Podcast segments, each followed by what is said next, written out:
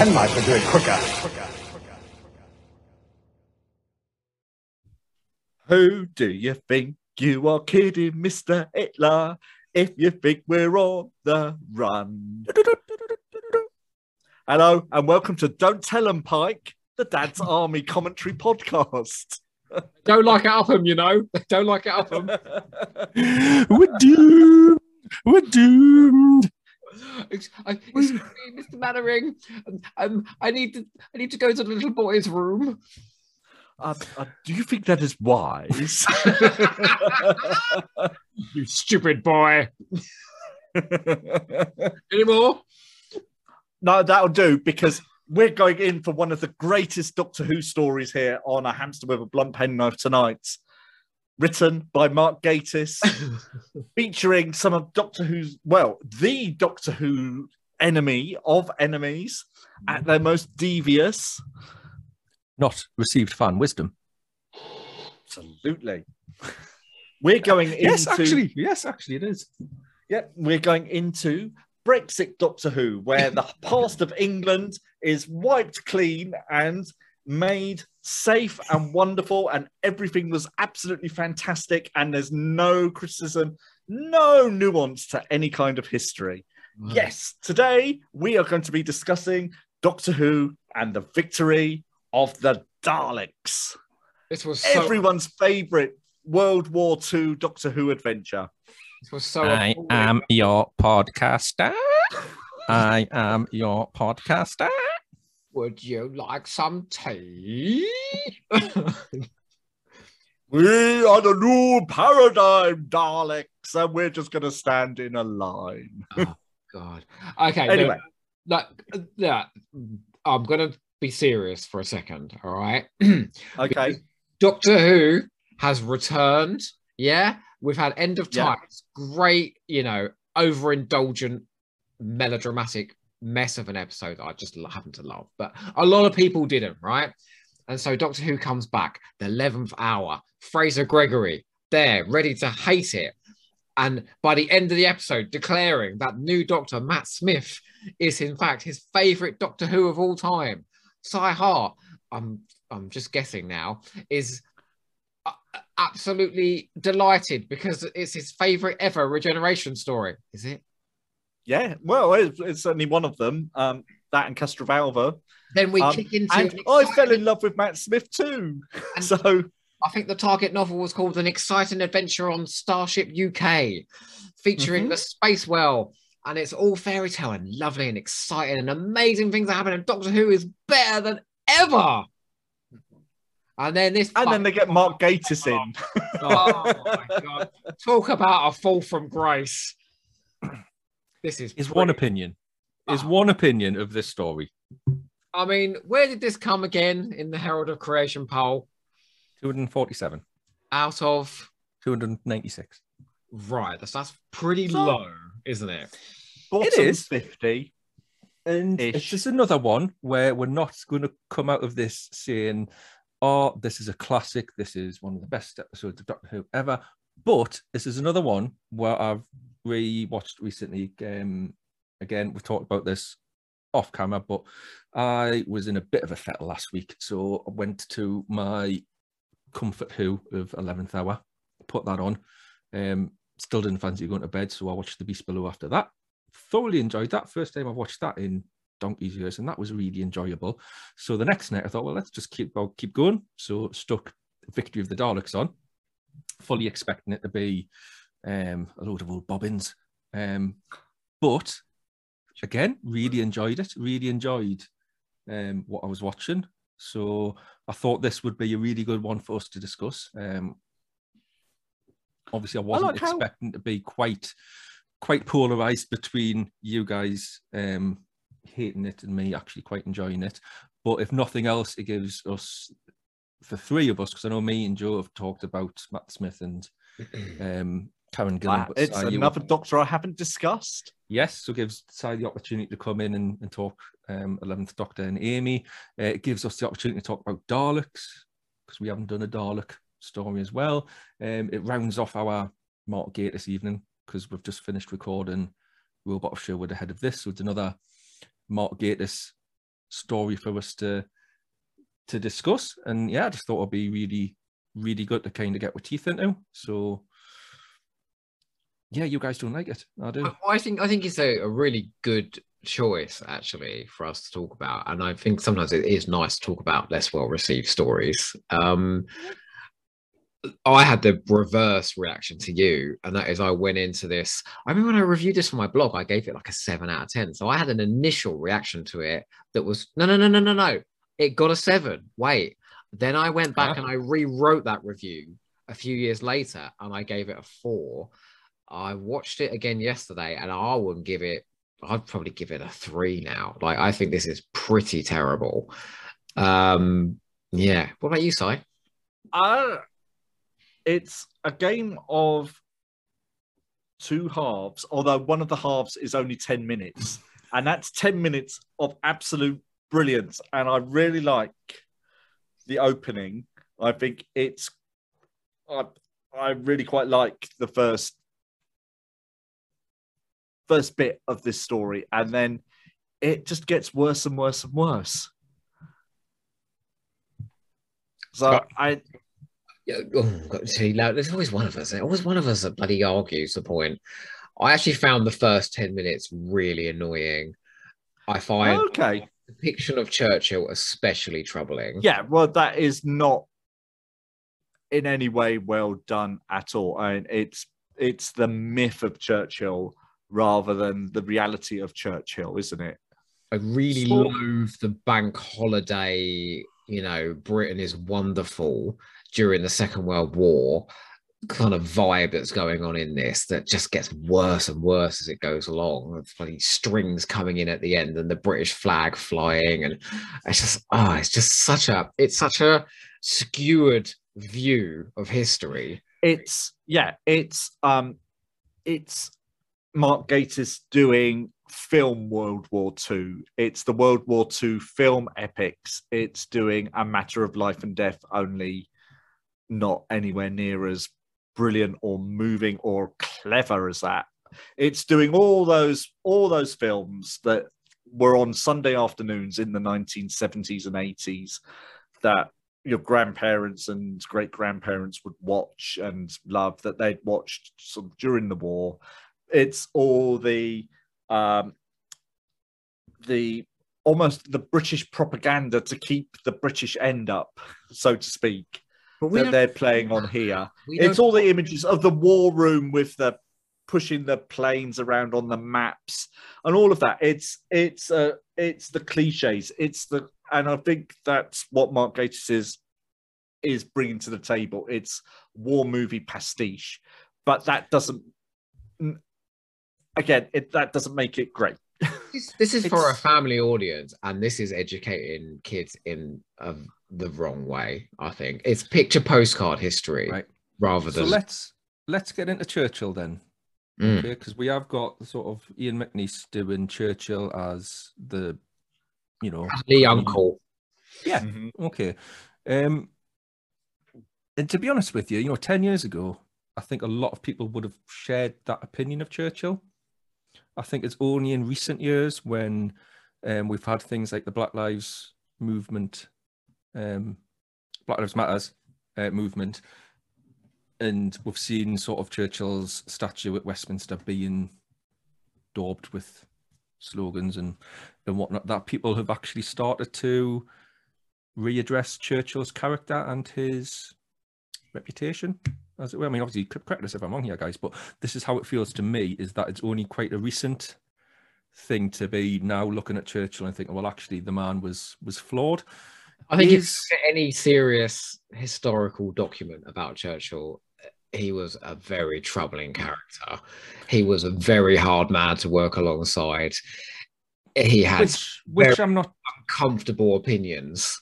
Which I'm not denying, which I'm not denying. Obviously, you know, there is more to Churchill than just what we see in this Yeah. um, show, what we've seen in a lot of other, um, perhaps more, you know, um, films and television shows shown for a, a, a- bigger, more adult audience, as it were. So, so I suppose my question is: Is Doctor Who the right place to be educating the country about the real Churchill?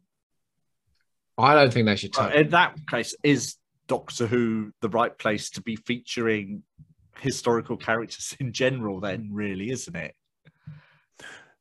But how how would you rather they portrayed Churchill in this story? No, no, I'd rather they didn't touch Churchill at all. But Personally, I, Given I- I that we have to- touch Churchill in this. I certainly don't think they should touch Hitler in Let's Kill Hitler and make him a comedy character that gets bunged in a cupboard. Like I just think Moffat and history, it just doesn't work at all. Yeah, I think it's it's notable that it's only Steven Moffat that goes anywhere near World War Two.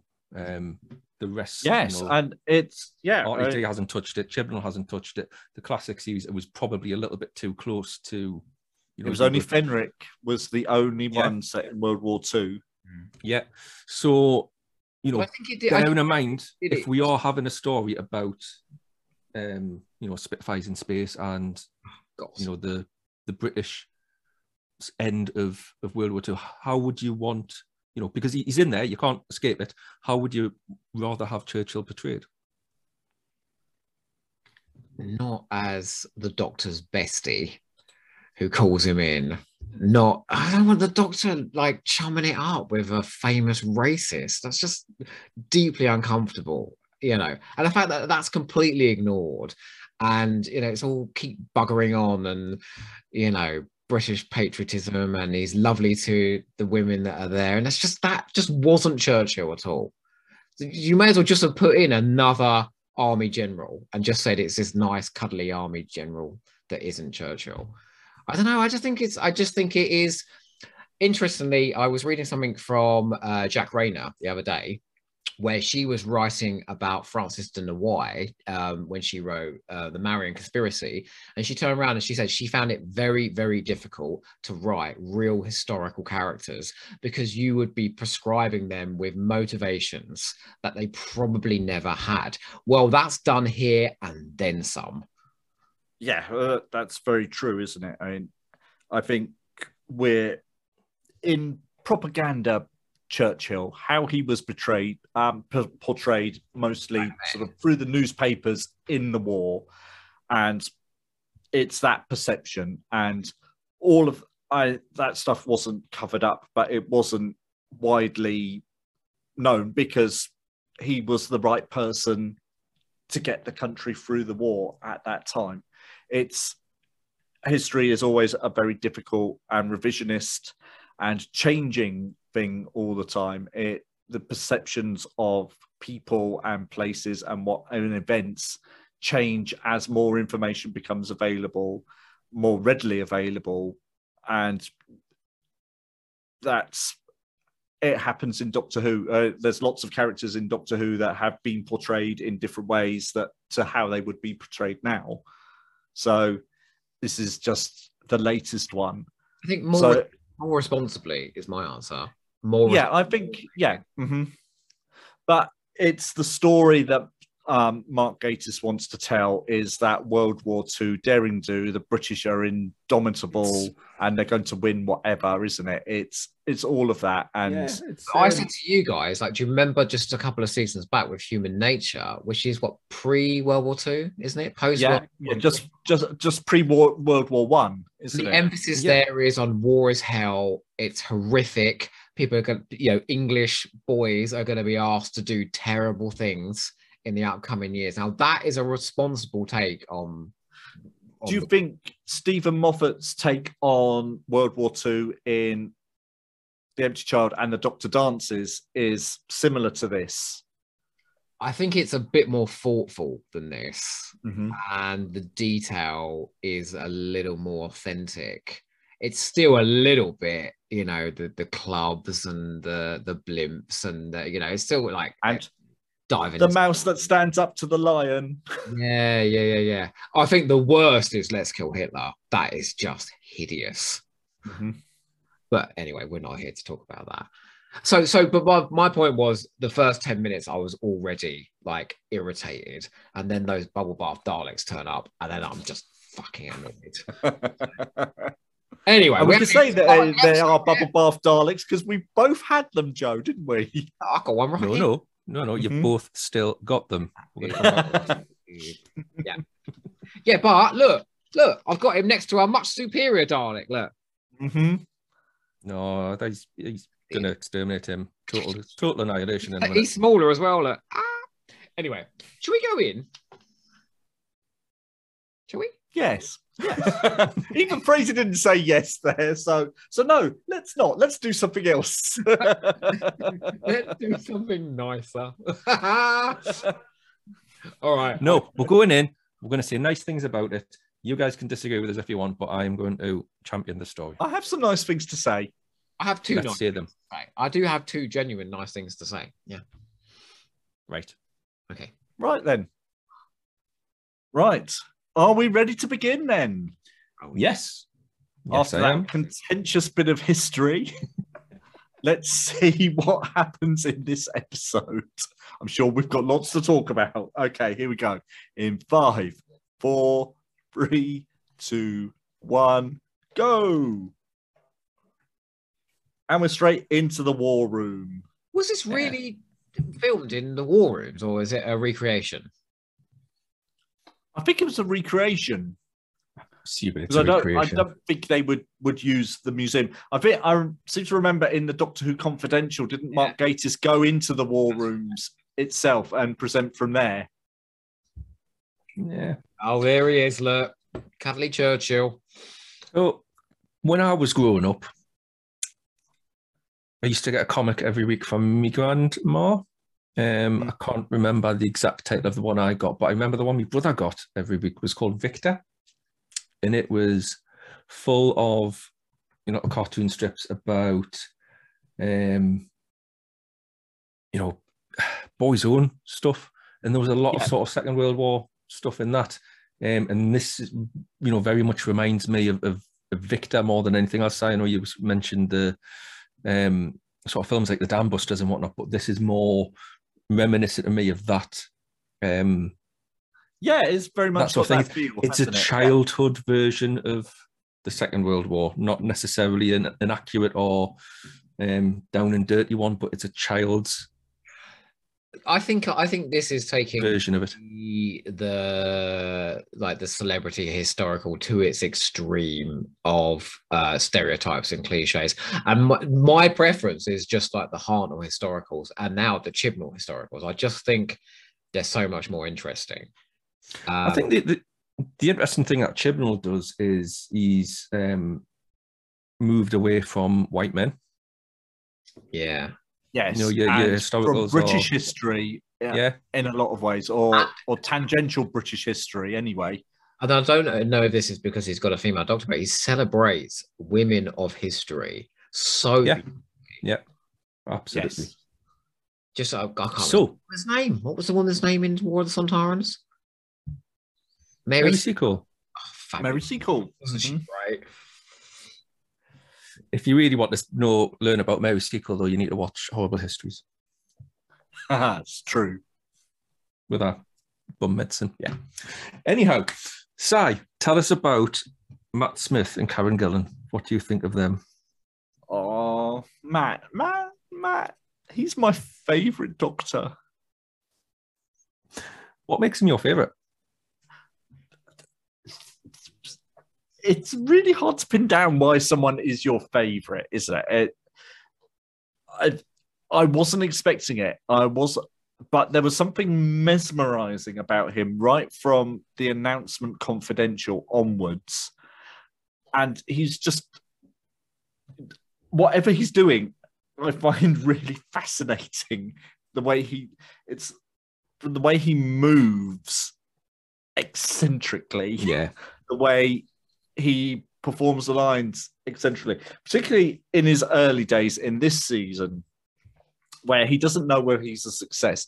Very much like Tom Baker in series in season twelve, where he's not being written as the eleventh Doctor as a series of weird moves and um, things. I think he doesn't get written for brilliantly later on because everyone knows what he can do. Here, he's got to prove himself. And so throughout this year, he is really going for it in a really big way. And he's seriously engaged and he's making his doctor different to, to what's gone before. And he's for a very young actor, because he's what 26 here, isn't he? He is just he just is the doctor in a way that I hadn't seen the Doctor for quite a long time. I think at this point. Yeah. So there you Yeah. go. very much, very much agree with that. Yeah. I actually, you know what? You know what I think of Matt Smith. It's yes. no great secret there. he's my least favorite Doctor. Mhm. However, I would not disagree with a word of what you just said there. I think later on they write for him terribly, and I think in season five, series five, whatever it's called, um, he's doing something really interesting and really complex with the role. And I think he's adorable. I think he's adorable throughout a lot of this season. Like episodes like The Lodger, I think he's as likable as the Doctor's ever been. However, Yeah. Um, I would like to make a small caveat, and that is this episode. Uh, because I don't think Matt Smith can portray anger in any way convincingly. And he has to be angry throughout a lot of this episode. And I just don't buy it. I don't buy it when he picks up the red. Really, I, I think he does anger really well. I think, Oh, particularly Yeah. in the Beast Below, just before this. That's even worse. Yeah. No, one no. has any right to He's talk to me today. It's like, oh no. Yeah, he's absolutely, and you know, gonna disagree with you unsurprisingly. Um, I think the the the one that shows him doing anger the best is probably the God complex, where he is up in He's really David, Great David. Walliams' character's face, and he is, you know, barely maintaining his composure, and he's so still and quiet, and but his face is liquid. In this one, I really like this because he's got to sell a different type of anger. That is, you know, in the God complex, it's the anger of the man who is trying to keep the group together, and he can't be shown to be, you know, angry and you know, outwardly, he's got to really contain it for the benefit of everyone else. In this one, we're coming back to just the the frustration of no one believes him. You know, he he knows the Daleks. We know the Daleks. He is desperate to make everyone else understand about the Daleks. To see now, he's he's asking Amy to tell him about the Daleks, and this is, you know, where arc stuff starts starts creeping in you know, she doesn't remember the Daleks. It's it's down to him, and that just pure frustration of of no one believing him. Again, ego. Is that because all of of the it, Doctor? has it all fallen through into Amy's crack? Is that what's happening? Yes. That's the idea, yeah. So everyone's really- forgotten. They don't ever really revisit that, so it's brought up here and never again, and you're just like, well, that's a bit weird. Yeah, it, it's kind of It's that's No, even it's- Moffat it's- thing of him wanting to everyone to forget that there's been alien invasions and everyone to forget and the Doctor to be wiped out of history. I get, Yeah. I get that you could you, the why he's doing it, and I get that he wants a clean slate, and that's great, and he should have a clean sh- slate for his show. But like that, that's a really juicy idea that could be escalated and taken to another level. And yeah, it's just kind of just here is where it's used. Not it's throughout. it's woven throughout. It's no, no, her idea. life is, but the idea that Yeah, that But no, it's it's it's wo- the. This that's is the clever thing. This is the clever thing for me about series five is that the arc is woven throughout. It's not just a, a word like Bad Wolf or Torchwood or anything or Mr. Saxon that is just dropped here and there. It's actually woven into the story. So in this story, we have this bit where you know Amy doesn't remember the Daleks because of the cracks in time. We'll go to Chris Chibnall's Silurians and Rory falls into a crack and they all forget about Rory, apart from the doctor. Amy's lost her mum and dad, not because she's an orphan, but because they've fallen into the crack in her wall. So it is very subtly Oh, do you, woven I think you undersell Bad Wolf and Torchwood actually, and I think they are used in far more clever ways than you're suggesting there in series one and two. Um, certainly in Tooth and Claw, when they set up Torchwood, that's a brilliant way of setting up that arc in that season. It is, but then that's the arc. That's that bit done. Torchwood doesn't get mentioned in any meaningful way until the finale.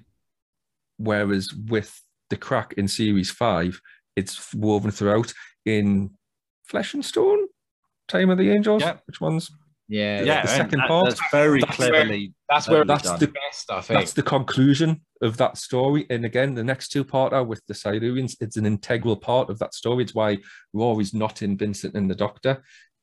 You know, these this the arc is more Silurians is it, it feels tacked on. I think. I think it feels completely tacked on. That, that that whole thing with Rory not being there, nothing to do with the Silurian story at all. It's just bolted onto that Silurian. but it's important for the Pandorica opens. The Well, fact yeah, that he comes be. back as a but, but it is just an addition to and big Vincent and the Doctor, are, Yeah. as with well. the ring. Yeah. Yeah. Um, I, I want to talk about. Oh, sorry. Go on. No, no, no, no. Um, go on, because we can talk about this in a moment. That's fine. Uh, well, I was just going to say um, this is my uh, least favorite period of Amy Pond. I think where I just I just think she's nothing. That she's so insubstantial. There's just nothing to her at all in this. And, and this is a Gatiss issue. He does write the companions very generically, um, and I know it's deliberate because she's lost. a And then Frazer, you were talking about this in the eleventh hour that she had a lot of detail there that I wasn't seeing. Well, there's nothing particularly memorable about her in this episode. I don't think Karen Gillan is playing the episode anything other than sort of just smugly walking through scene to scene, looking very self satisfied with herself. I just don't find her very compelling. I just don't think she's very interesting. I think I'll park Amy Pond Oh, for now.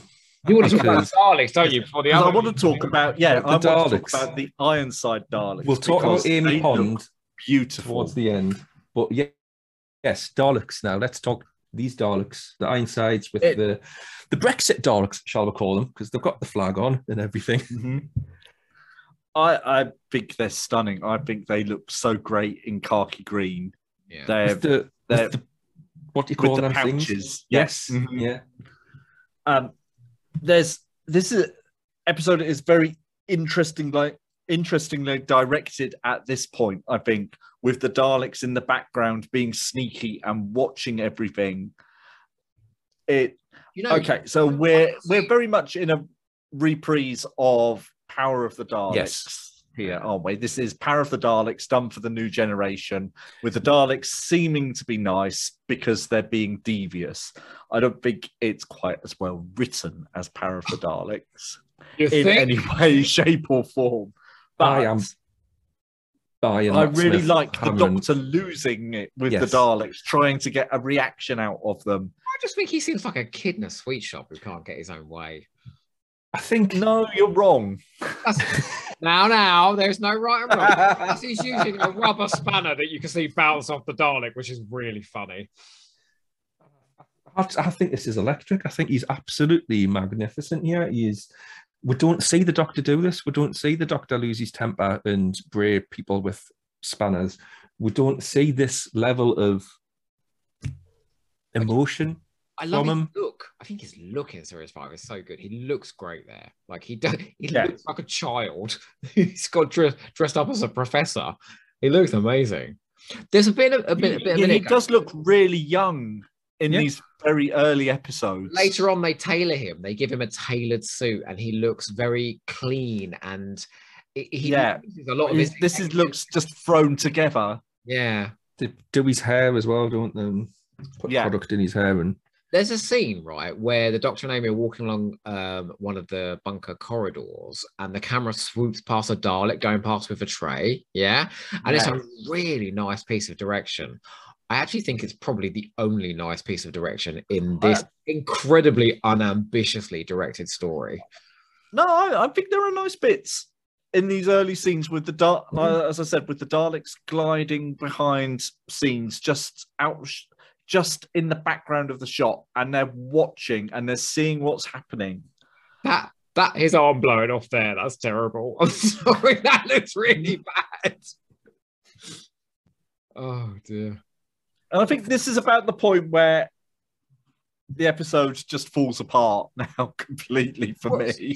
to I think we've had the good stuff. when, when you go to that Dalek ship, where what is that? that? That's a terrible location, isn't it? Like it's it's a, very drab set. Um, so this is the last year of Ed Thomas designing Doctor Who, and I'm not sure his heart's in this era. This era really belongs to Michael Pickwoad, who joins with A Christmas Carol, and suddenly the design takes a a stellar leap up from this. This all seems very.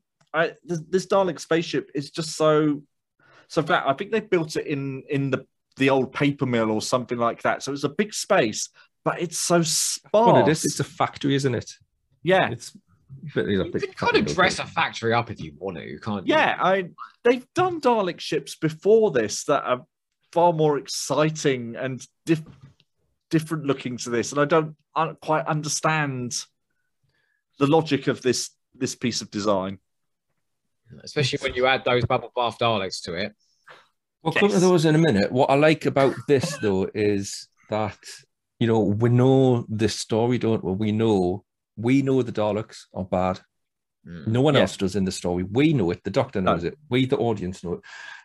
As fans, we know exactly what story's being told, which is the Daleks are being sneaky. I Mhm. am your soldier. You know, it's I playing out the power of the. Daleks. Your servant. Exactly. Um, and then we expect that to be the story. And 10 minutes in, we've, we've had the reveal. That's that's a little bit clever for me because that's like, oh well, now I don't know what's happening. As a fan, I don't know what's happening now. Something's gonna happen, but I don't know Yeah, what that is. So Clever, But then the episode's terrible after that. So is it really clever? yes, because it's not terrible after. There's some really good bits coming up. If you say so. It is a, a little bit of a rug pull, isn't it? But That's a It- nice shot. The progenitor with the Daleks behind it. I think but it's also static, isn't it? Yeah. The there's- Daleks are just in a line. They're not moving. They're not. 'cause In the early bits, they are moving around and they are gliding around. And I, like, I do like the jammy dodger. Okay, I'll give him the, The jammy, jammy dodger. No, because he has that terrible line in a minute. What does he say? Don't don't try it with me, sweetheart. Or something like, oh God. This is awful. But that's what his doctor is. it is. His this is doctor his, is like that. He's That's he's I don't like him. kind of naive and he is kind of awkward and and things like that. I And just think he sounds like Simon Cowell when he says sweetheart. it's it's just his doctor in a nutshell. I think holding Daleks hostage with a jammy dodger, I said, not a sonic screwdriver, nothing else. A biscuit. Can you imagine a non-fan watching this episode and ever wanting to come back and watch Doctor Who again? I can't. They run away in droves. but they did. They did. They kept coming. This Well, is a I- really popular season. And Absolutely, Matt Smith's doctor because was really well liked. People are mad, though, aren't they? People are a bit. I let, us face it. This David episode, Tennant's, excuse me, David Tennant's Doctor just rose in popularity throughout. That's true. Um, this this episode though, it's got a purpose, hasn't it? It's not. well, it You know, It's has- it's- setting up something that isn't ever resolved because, no one liked it. and that's the problem. But yeah, because it, yeah, because People's of the fans. decision of the toy company. But that's interesting, isn't it? Because this is this the reason I think the paradigm Daleks were never used again wasn't because they didn't want to do it. Was because the the reaction against it was so violent that they were like, okay, we need to bring back those Rusty Davies Daleks. Oh, yes. Because you look at these Daleks and they're Daleks. ah, They're a beautiful redesign of the iconic Dalek shape. It's taken them, taken what was established and just beefed them up a little bit, and they look like Daleks.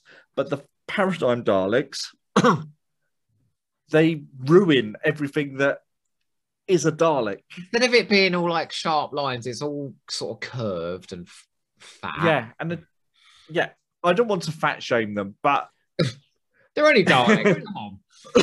But it doesn't work because the Daleks should be short and squat, and these are big. They're too big. Uh, But also, I'm going to read. Don't you? I'm going to read from Twitter.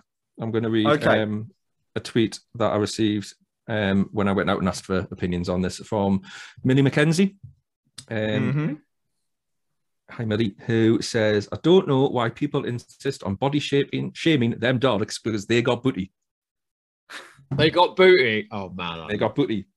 They do. So, They're also in really, really weird primary colours, and I, I think the Daleks Yeah, I don't think that works. gunmetal grey, like tanks. They should look like tanks. People, you know, trapped inside a, a tank. That's kind of the idea. They look like Teletubbies, you know. They're not even. I think if they'd just given them a metallic paint rather than a, I don't know. I just um, don't think the design would work. And they, don't you think they're too tall as well? They're just too. they are definitely too tall. They always look, look to me like soap dispensers that you want to just push them down, the top down, and then bounce back up. And in fact, they even get the one thing wrong that always, generally, that you they always get right with the dog, and that's the voice. I think the voice sounds really bad as well. It's kind of like they've all got a terrible sore throat, you know. Here they come. No. Can I ask you guys a question? Yeah. Mm-hmm. Well, so can someone please explain to me? So the Daleks go to World War II to attract the Doctor, to convince him to say, I'm the Doctor, so they can take the Doctor to the spaceship and he can say, Well, those Daleks over there, they're Daleks, even though they're like hybrid Daleks, right? Yes. So the last time I saw the the last time I saw the Daleks um, was when they had been recreated from Davros. Oh, that's right, yes. So they are not Dalek enough to be classed as Daleks. That's the idea, is that they're not genetically pure enough because they are sort of reconstructed from Davros, and he's not a Dalek, he's Davros. But- so they're not Dalek enough. They so look this like Daleks. They sound like Daleks. Like these paradigm Daleks must be bloody stupid if they need the doctor to say, "Well, that's a Dalek, all right." no, no, they're not. They're not. This is the point. This is the point with the Daleks that they are not racially pure enough to be Daleks. It's like they're not white enough for the white That is a supremacists. premise that holds weight because I think that is flabby as hell. It comes back to like remembrance of the Daleks when Yeah, they're but fighting it's each other done so much better in remembrance, though, isn't it? it's this. It's this again. We're coming back It's- to. We've got forty-five minutes. Hang on a minute. That premise is it's- done in remembrance. What? yeah, Yeah, it, lured there so the Doctor can No, no.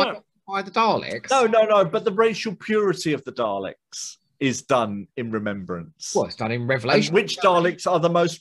Which Blobby. Daleks are the most Dalek? Not pure in their blobbiness. Exactly. So these Daleks are not pure enough in their blobbiness for this bit of kit to say this is a Dalek. So it needs the backup. It needs. It's like when you um, have to reset your password on your email. You know, it's not just good enough to say this is my email, and uh, you know you've got to provide other bits of information. So Oh, the part of that Doctor's, is uh, what the security. yeah, Yes, pretty much, Basically, yes. pretty much the That's really terrible. What a terrible it's idea. crazy. It's in if if this man who is our absolute mortal enemy says they are Daleks, then yeah, that's good enough for me, really. Um, so that, well, that kind of works for me. That works for me. Sorry. But um, one one thing I did want to say about the Paradigm Daleks is you're both saying that they're rubbish, rubbish design, but you've both got them in your Yeah, bathroom. I only insisting on buying them for me. yes. You haven't I thrown only them away though, because have you? Someone bought me the. well, once it Someone sits bought in it your for me, and I bathroom, hate you it so much. rid I've of kept do it in my bathroom. Fine. I I'll hate it so what, much. I've kept it. If you need proof, I'll throw it out tonight. I'm going to put that in the bin tonight. You think say that, but it's fine. I will. but no, you're not. I will. They just look so plasticky. I know.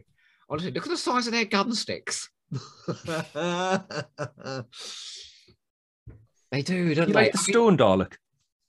Yes, I think that looks better, and I do think they look a bit better in Asylum of the Daleks when they're painted with metallic paint. The metallic red paint looks better than any of these ones, but you know, this one only slightly. no one can see it, but I'm sure I'm holding up the the Dalek the that was made out of spare parts in Yeah. Re- re- resolution, resolution. Resolution. Yeah. I think that is a way better redesign Mm-hmm. Yes. because you clearly can't put a person in that. So it's different in that respect. It just looks like a tank. It blasts the crap out of a load of soldiers. Um, Yeah. And these Daleks were too heavy for the operators to move them easily as well. Now, I'm which didn't help. it, So, and I know you're going to agree with me, and this will lose us fans, or at least people that want to listen. Okay. But Chris Chibnall writes the Daleks a million times better than Steven Moffat. Absolutely. I think he, yeah, he just understands the Daleks and their deviousness, and he can write them clever, beautifully. And he's done really interesting things with the Daleks. I mean, you look at the Steven Moffat era Dalek stories. So, what have you got? You've got this one, you've got Asylum of the Daleks, which is pretty poor. What's that Parliament all about? We never see or hear I from know. Daleks, Daleks never have parliaments. They have a supreme Dalek who talks for them, or the Emperor.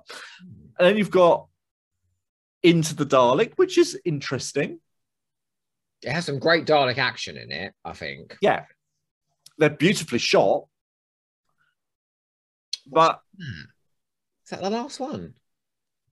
No. pretty much, You've isn't it? The Magician's Apprentice and the Witch. Oh, Oh God! Oh, That's- Jesus Christ. That's when Dalek shit comes up and revolts, isn't it? The Dalek Mhm. sewers. So already then we've agreed that this is not the worst Dalek story, even in the Steven Moffat era. There we go. yes, okay. No, no, no, no, no. I think this is One thing I will say about worse these, than the these- Magician's Apprentice and the Witch. one thing I will say about the the Paradigm Daleks is the kids loved them. Mm, yeah, but kids love Jar Jar Binks. I don't think he. Everyone, you know, Jar Jar Binks. Other people love them. So- So, let's see, let's see who else I've got on Twitter who loves the Paradigm Don't do Daleks. So that, 'cause again, We've just been slagging him off, and now we're gonna have to like dismiss Yeah. his opinions. Millie McKenzie says um, the gorgeous bright coloured Daleks are beautiful. Millie, I love With, you. uh, I think you're wrong. Um, Brendan, Brendan Jones. Hi, Brendan. Um, says he loves the Don't listen Paradigm him. Daleks. Brendan, I want to bite your bum, but I think you're wrong. So there is love out there for these these Daleks. Um, Uh, Looking at it cynically, yeah, this was a marketing exercise. Yeah, absolutely, absolutely. This Yeah. is a reboot. You know, we've Doctor said Who creatively should not be putting in a monster specifically as a marketing tool. It should this. It's it's a reboot. It's you know we've said you said at the start, Joe, that series five was a reboot for Doctor Who. It's a new Doctor. It's new Daleks So why didn't If they these- with these Daleks then? Because fans spoiled it for her. Yeah, but then why did Moffat listen? Because he's Because he's an idiot. know, Terrance yeah, Dicks would pretty have said. I'm not making it for the fans. Robert Holmes would have said, Well, fuck the war games. I'm going to write the two doctors. Um, the problem. The problem with Steven Moffat and Daleks is he just he, they're not interesting. He no, I don't always- think he's interested in the Daleks. It's not so much that he just doesn't find them interesting. He's always No. looking for something new for them to do. And this, you know, we're, we're talking about Moffat. This is this is a Gatiss story, but it's in the Moffat era, and he's no doubt had a hand. He's probably went off and said, "Here's your shot on this, Mark. You know, you need to um give us a story where we reboot the Daleks. You know, there's no Daleks in series series six. When they come back, they come back into the asylum in seven, where again he's trying to do things with them, like introducing the parliament. He brings them back in into the Dalek, and he's again going inside the Dalek to try and make them interesting. The worst is obviously the magician's apprentice, where he's tr- he tries so hard to make them interesting, he literally has to drown them in shit. But I think that that's great. um, but I think Of I- course, he does. some- He does pretty good in the Day of the Doctor. Mm, Yeah. I don't know. The Daleks are not interesting in the Day of the Doctor. They are just stock villains that are attacking Gallifrey. There's nothing particularly substantial about them. Um, but like, that's the point, though, isn't it? Is I think Rusty Davies had a through line with the Daleks. He, had a, he actually had a running storyline going on with the cult. Yes. I think Yeah. um, Chibbers does the same thing. Moffat is like, oh, I'm going to try this. No, no, that didn't work. Okay, I'm going to try that. No, that didn't work. Okay, I'm going to try that. Well, that didn't work. And you get to the end of his era and you're like, well, what are you trying to do? Make them interesting. Literally, He you fails. just- He fails. yeah, because they're interesting enough. If you need to just write a story about the Daleks without trying to give us some new Dalek facts, like Daleks can't say mercy or anything like that Oh, nonsense. that was just shit, wasn't it? It was. He just needs to tell a story with Daleks in and and crack on with it. Do you know what? And that's why Into the Dalek works, I think, because that's a small Dalek task force and an interesting story that's Ah. getting into the into the minutiae of the relationship between the Doctor and the Daleks. Don't you think they ruined that then, though, when he came back in Twice Upon a Time? I was just like, well, what's this little coda about? Like, Well, Although- that's twice upon a time. I did love that Most bit of that. into the Dalek, where the Dalek's like, "I'll be back," and he literally turns his eye stalk back to the Doctor twice, and we're like, "Okay, he's definitely going to be back. That's a hell of an exit," you know, like Hmm. letting you know he's going to be back. Oh God, here we go. Okay, Spitfires in space, yeah. the time frame of this story is all over the place because they seem to build space spitfires in 10 minutes while the doctor's up Yeah. in space But also, how does oh Danny boy not literally it? Well, how is he not scarred psychologically for the rest of his life after you know going up into space and taking on a spaceship? He's made of stern stuff. But it's the the Spitfires themselves are, are kind of you've got to assume that Bracewell has been working on the gravity bubbles and the Spitfires at the same time as he's been working on the Daleks. He's not going to be like, right, Project Ironside first. I've got all these great ideas, but I'm not going to do anything with them other than write them down. You've got to think there's probably Well, if he's A few- working on all these a ingenious few inventions, fingers in a few pies. just winning the war, that's a massive advantage they've got over the Germans. This guy that can create bloody spaceships and Daleks. They are winning. With the, the prototype stage, as soon as he rolls them out, then war's over in half an hour oh my god, you remember I was going to say something nice? The music in this yeah. is really good. It's like, it's really exciting. Right. Mm-hmm. Out of the car park. Murray Gold comes... was on a bit of a creative creative role for Series Five. I think he came came back yeah. reinvigorated after the really really quite dreary music for the end of the David Tennant era. I, I like his work in series four, but I think in the special. yeah the specials were he's he's coasting But he literally, Anyhow, Frazer and I were singing in 11th Hour. The yeah, Yeah. right. We can park Murray Gold because we need to get Amy Pond out the car park now because this is Amy's moment. This is Is where, where we need to? This is where we the day. need to pause because we haven't got much time left? I know we got seven minutes. Don't worry. Oh god! Sorry. Now you've got to edit that. Damn No, it. no, we'll just keep going. Don't worry. Okay. So All this right is then, Amy, Frazer. Go on. so Amy saves the day. Yeah. It's not So the love- moment where we need, you know, a romantic, emotional moment. Let's give it to the woman. All right. Stop being so cynical. I won't. I just think this is terribly written, and I will say it's terribly written. I just don't think this is very good. The doctor can't save the Oh, day. Dorabella. All right. Amy has to save the day. Amy has that human connection with Bracewell, the human, that stops the bomb exploding. So when you say Amy doesn't have anything to do in this story, Amy saves the day for the second week running. Amy saved the day in Beast But I from think- Below. it worked a lot better in the beast below where she just showed a lot of empathy um in that situation she, Moffat's just a better writer than She's doing exactly the same here. She's showing the understanding that, you know, what the doctor is saying to, to Bracewell isn't the right thing. He, she needs that emotional hook with him. So she starts talking about Dorabella, the oh, person that he loves. I like his reaction to that that's really funny It's a lovely name. It's a beautiful name. I I- don't know. I- It's What It- What do you think of Amy? I I like Amy. I didn't like her much at the time, but I like her a lot more in hindsight than I did at this point. I think in the series when it was being broadcast. Um, I think Karen Gillan gets better and better as she goes along. I think she's not quite there here. She's a great actress. Don't get me wrong. She's Yeah. a really good actress. Um, but I think they really had to do terrible things to her character in order for me to empathize with her in any great way. They had to murder, They give her her, awful, awful. had to murder movies. her child in a horrible way. They had to have her murdered in the TARDIS in order for me to actually feel anything for her. And you know, it, it was yeah. Well, I've been there. I'm not even going to go there again. Ah, you know, she she is the human here. She is the one who saves it. I, I don't know. It's it's fine. But she's- she's in a room full of humans. You know, any other other one But of she, yeah, You know, Churchill could have stepped up and given him a big, you know, be a man speech. But no, it's it's Amy that has to come in and, I mean, and save the day.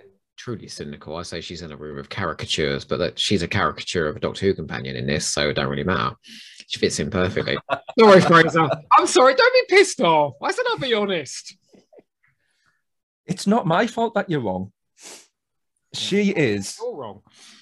she is the complete opposite from every companion we've had in the Russell T Davies era. She is our own person who stands on her own feet and is not in any way beholden to the character of the Doctor, unlike the three that we've had before. Are you kidding me? You think no, Bob? no, she's completely whole beholden to the. Doctor as her imaginary friend. She's bloody obsessed with him. She's trying to fuck him in a couple of episodes. As does Martha for a whole series. That's true. But that's David Tennant, and phew, who wouldn't? Sorry. What's occurring now? I'm completely lost the plot whilst we've been arguing. Oh god, here we go. Swelling music, flat flag in the air. The British are stalwart and pure, and the Germans are all evil and horrible. Oh, what a lovely message for the kids. Sorry. I'm so sorry. Yeah, it's just that pastiche. It really is. It's It's it's Mark Gatiss writing in tropes again, isn't it? Yeah. yeah. You know, this is his his version, just like Robot Sherwood this is his version of Robin Hood. This is his version of Do you World think War this is well written, Frazer? Like genuinely, do you think this is well written? Um yeah, I think Wow. in terms of you know the, the the the scenes where we have the doctor um you know losing his shit with the Daleks in terms of the scenes where we have the doctor confronting the Daleks on the Dalek ship the scene where we have um uh, Amy saving the day and you know stopping Bracewell from exploding the scene that we'll get in a little bit where Bracewell's you know just too daft to realize that he's not getting deactivated and that sort of thing. Basically, everything with the Doctor in works really well. The plot itself is a little bit bobbins. In This is your new catchphrase. You Stop trying to tongue get yourself a new catchphrase. and it's a cute way of saying shit as well. You know. It's you know, the, it's it's insubstantial, but there are more insubstantial plots out there You than this can't one. keep saying that though. You can't keep saying like Just because this is This is insubstantial, because some some yeah, shit episodes. Like that's not an argument. Of argument. course I can. Of course I can. So, so yeah, I think you know. Again, it's not like a classic, is it? It's not going to be you know up for any Hugos or anything. But Boy, is it- again, it's it's it's clearly got a job to do. The job is not to you know tell the story of Winston Churchill and how horrible or how nice a man he was, or you know tell the story of of how we managed to get Spitfires into space. It's to tell the story of how we get new Daleks, how the Daleks come from where we've left them with the RTD era, where you know Donna fell out of TARDIS into some handy placed buttons and blew them all up, to where we get now get a new series of new Daleks. That's the point of this. That's the purpose of this story. which I would buy, but we don't. We don't we don't get that. That's the problem. If in series six the Paradigm Daleks came back and did what the Paradigm Daleks should have done, which was have all different ranks and Yeah. roles and you know leader, strategist, scientist, all the rest of it, then it would work fantastic. But it doesn't. I mean, they're bloody awful, but I'd have more respect for him if he had the courage of his convictions and just gone with it and said, you know what, well, let's just go with it, you know? Right. Anyhow, enough arguing about Paradigm Daleks. One thing we need to talk about is Bill Paterson because he is actually really, really good in this. he's a great actor. He's yeah, always someone I've really liked. He's it makes me smile when he turns up in things. Do you remember Sea of Souls when he had Yeah. his TV Oh, sea of shit, as we used to call it here. I don't remember much about it. I remember it had that Rani from Big Finish, Siobhan. What's her face? Yeah. She was like a twins or something. But he Mhm. was he was very good in it. I seem to yeah. The trouble is, is the character's really shit. So unfortunately, the writing. No, no, I'm sorry. He's not a good character, right? He's a, someone who thinks he's invented the Daleks, who the Daleks have invented, who has his arm blown off, who loves a Yeah. woman down the post office called Dorabella, who's going to blow up the world. I mean, I'm not sure how you're supposed to play that, but he's he's game. I'll tell you. he's giving it a go. Just this way. You, He's very likable. yeah, he's lovable. He's, Mhm. he's yeah. See that scene there where they go, "Oh, you know, you know, you know, we'll be back to disassemble you." All right. And he's like, all right, well, I'll stay here. And you know, what? I was like, oh, that's really lovely. And then that scene goes on and on and fucking on forever. And I'm like, oh, all right. Oh, Jesus, you labored the joke now. this is nice though when they TARDIS materializes and the cracks on the wall. See, I Yeah. like that. That's subtle, you know. Well, see, I, I preferred it just being Well, it's well, it's I've- because it's it is basically Bad Wolf, but it's just like it's a visual rather than a word. it felt more rewarding for my participation, But if that makes sense. I've got a question. You know, it's go on then. well because I don't really quite understand the end of the season. So the TARDIS blew up, right? Yes. Right. And which created the cracks in all the universe. Yeah. But the TARDIS didn't blow up because it still exists afterwards. So what happened? He turned it off and on again. What? The universe. The universe universe. How? with the Pandorica. Yeah. It's all there. What a load of old tut. Honestly, He- God. He, He- flew the he has Pandorica his- into the sun and used the power of the sun to turn the universe off and on again. So why were the cracks in the universe in there? if The TARDIS didn't blow up. It's a new universe. Are you kidding me? Everything from Series 6 onwards is a different universe to one before that. Yeah. It's the universe 2.1. Well, Yeah, no wonder the show's been shit 1.2. then. We've ducked It's- out of the decent stories universe. He turned turned the universe off and on again and restored from the backup version. Is that why Series 6 is so bad? Sorry. Sorry. um okay. Well thank you for explaining all that because I didn't know any of that at all. So It's all there. Yeah. Oh, I- I'm so sorry. I, I, these, these labyrinthine Moffat plots, they they lose me.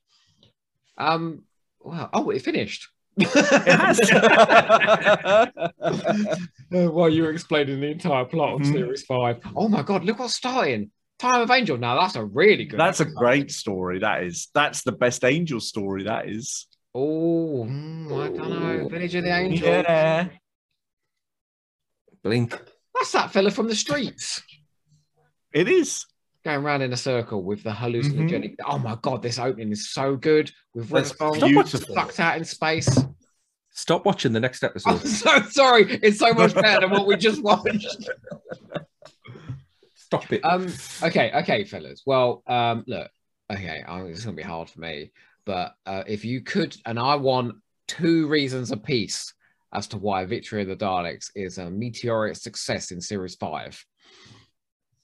I'm I'm going to read from Twitter first while you are deciding because, uh, like I said, I went out and asked people's opinions, and I think it's only fair Mhm. that I actually read them out. You've So only said um, positive ones so far. I'll read the lot out because most of them are actually positive for this one. Um, People are crazy. Uh, that's why, honestly. The ham fam's gone mad.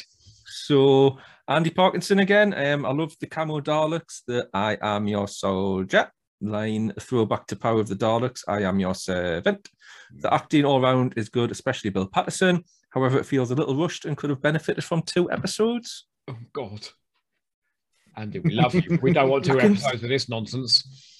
I can see where he's coming from because you know what I said that that rug pull really worked for me. Then presumably a lot of people want that that first ten minutes that you really love site to be longer. Yeah. Um, I think so. Yeah. Personally, I think you know would would know the Daleks would know what the crack is. Dragging that out isn't really going to add anything to this story other than dragging it out. Imagine if the whole thing was set on Earth and it was all one big, great big plot with these couple of Daleks, you know, pretending to be. That would be more. In... Oh no, that would literally would just be Power of the Daleks, then, wouldn't it? Yeah. Okay. Um, Jason Miller. Uh, Um, oh my god. Okay. Sorry. okay. Well, I can't wait to hear what he's got to say about this because I'll tell you what, he's the one that said that Adric was underrated. So off you go. Go on. One of my favourite Matt Smiths. I fought to get to do this on the hamster on this one for many years. Sorry, Jason. Oh, Jason. Um, but I don't Jason, think you the could have saved us. don't think the world was ready for a love fest to my level. And yes, I'm as non-British as you can get. Because I did ask specifically, I asked for Millie and Jason and Ross Aiken and Brendan's opinions because they are not British. You know, we British, we have this Hmm. cozy view of Second World War that we have been brought up with. Obviously, you guys have I don't. kind of railed against it at the start, but for me, that that Victor comic version of so I did Mhm. want, um, you know, sort of our international friends to give really give their say that? opinion. It's one of his favourites. This is one of his favourite Matt Smith. One of my favourite Matt Smiths, yes, Oh God, Jason. Honestly, oh, we got to have words. about Matt Smith, obviously. oh, you Um, will. You will. James H. Um, at fitgeek underscore UK. Illogical, incomprehensible, ill-conceived, and cliche. Oh, and he's called Fit Geek. I mean, there's nothing wrong at all there. And then the new Daleks arrive. oh. Damn So, it, yeah, from the Fit Geek. Not a Mhm. fan there. I've got Cyber Dan. Um, with a little time, I came to love the NDP, New Da- Dalek Paradigm. I had a knee jerk reaction to them because the magazine covers didn't do them justice, and the choreo set and lighting didn't either. But subsequent occurrences, they looked dope. This story itself is great. Smiley face is the right answer. I love the fact that he loves it. You know, hmm Yeah. Um, Dave Rennie. Uh, while I don't like Sherwood, I do like this, and I don't know why it's given flack. Shrugging emoji. Love the Ironside Daleks, the music, the bank holiday feel Gatiss alludes to when he was interviewed about it. It's certainly not as bad as it's perceived to be. Um, I've no got comment. more. Uh, Sorry, you're being very quiet as these tweets are being read out. I've noticed. I'm just listening to people's opinions. I can see your face. Remember, all right. friend of the podcast, Ross Aiken. Um, I love the cast, but the story never has completely had me. I normally love Mark Gatiss episodes, so Ooh, I might have to get him on for a Mark Gatiss episode. You know, if he like, maybe he could do Sleep No More. Um, Millie's full tweet was, I love it. It's fun. Winston is delightful. Amy and Matt are great. The Ironside Daleks are really cute and crafty, the little buggers. And the gorgeous, bright coloured Daleks are beautiful. Heart eye emoji. I love seeing stuff set during World War II. I just lap that era up for some reason. Did she create any fabulous toys than the Paradigm Daleks? You know, the Polymer Clay Ooh, ones. that's a good question. She has done done- lots I of haven't Daleks. I don't think it, she's done a yeah. Paradigm one. What she has done is the special weapons one, which is, I know that, she, was, that was gorgeous. she- I know it took a lot of effort from her, but it spins Mhm. and everything. Frazer, can you do this again next time? I'm loving all this, all this information from all the ham fab. It's fabulous. Yeah, it's great, isn't it? Um, coming back to Brendan Jones, um, I hope the 65 minute version surfaces one day. The jump from blueprint, blueprints to space Spitfires is awkward. I love the Paradigm Daleks here for their giant bustles. Um, well acted all. Uh, it's the booty.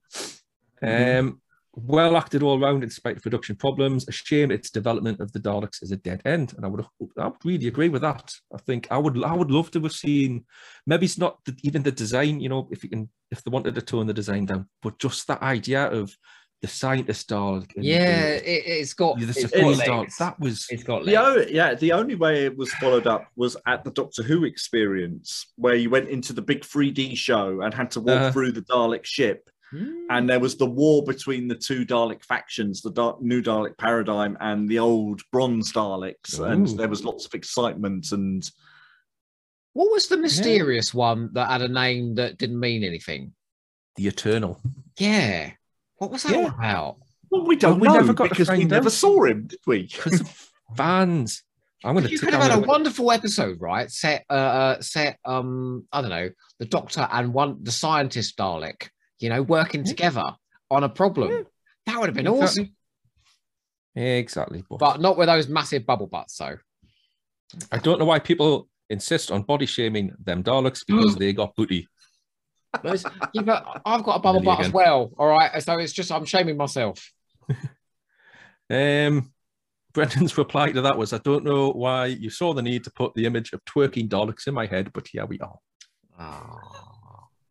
That's very Brendan. Okay. Did we So- think, did we think up reasons? I can't even remember now. No, No. we haven't. No, Okay. That, that was, was to give us thinking time. Frazer, that you're was at my the top. distraction to give you thinking time. So Off you go, Frazer. You're at the top. top of this then is going to be Matt Smith and his electric performance as the Doctor losing his shit and going off on the Daleks and the situation that he's in and throwing spanners around and just oh, it's yeah, just makes the me hair stand on end. That scene. Uh, I like the bit where the camera swings past the Dalek in the corridor. I mentioned it in the episode. Look, it's slim pickings, but I'm finding it where I can. So, Um, the Ironside Daleks just look amazing. I think that's they're they're just brilliant. I love them. Um, I'll pick the new Paradigm Daleks then because they are bold, beautiful, colourful. Um, it's an expansion of of the Dalek design. You know, just you know, made a bit bigger. And you guys love them because you've still got them in your house. I'm going to say Murray Gold's score, which I think is, like so I said, particularly good this season. Um, uh, especially the sequence where Bracewell is going to explode, and the music actually sounds like a clock ticking down, but in a very melodic way. It's really, really nice. So yeah, that's what I'm going to say.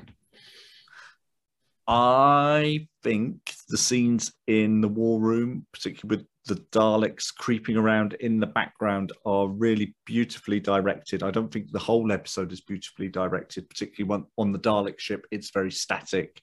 There's not a lot of movement, but those early scenes feel very claustrophobic and the feel of being in a bunker in a war condition and the Daleks being creepy and watching everything all the time. And like you said, Joe, the scene of them in the background gliding along is really beautifully done. I think there are some very good directorial touches to this episode. Could have done with a bit more of that, couldn't we? Yes, I think we could.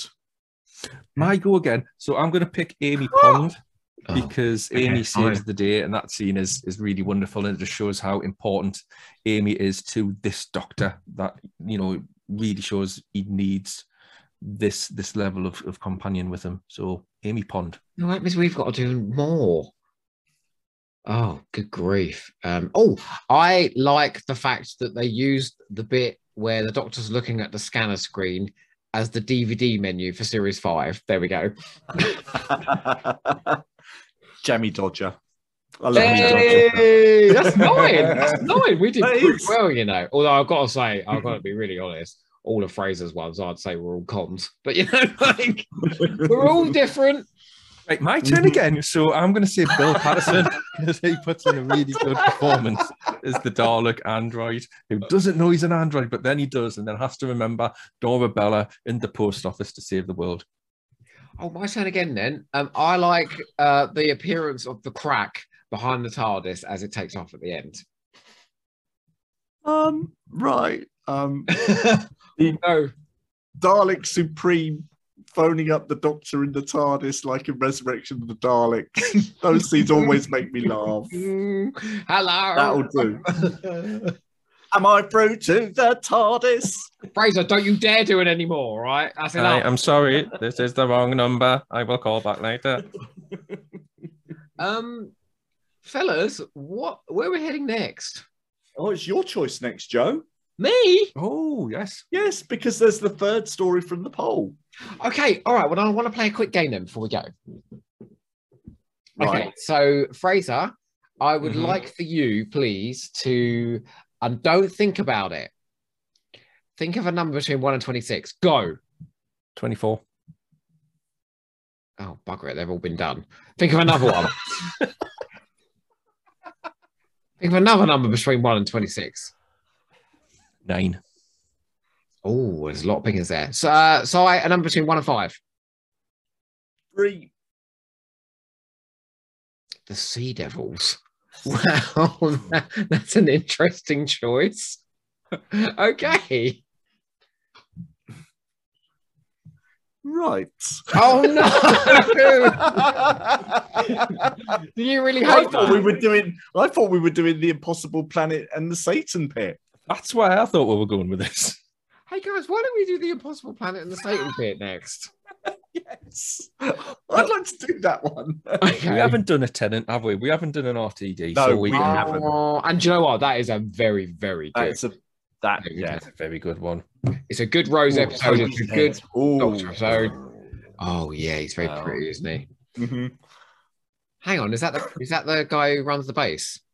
No, I'm thinking of the guy who gets possessed. Oh no, the guy who runs the base is well hot. And there's loads of women in it for you, Frazer. I don't know why you're rolling your eyes, honestly. Do I have to talk about Rose now. Oh, nice things about Rose. she's terrific in that. What are you talking about? We She's could get a mortgage. we can always go back in the TARDIS. I'd rather have Rose talking about a mortgage than Amy Pond trying to fuck him. All right. What do you think Rose is trying to do in series two? well, it's less blatant, isn't it? I'm We're not gonna get married. We'll settle down. oh, Choose some okay. carpets. okay, this could be fun. This could be a lot of fun. That-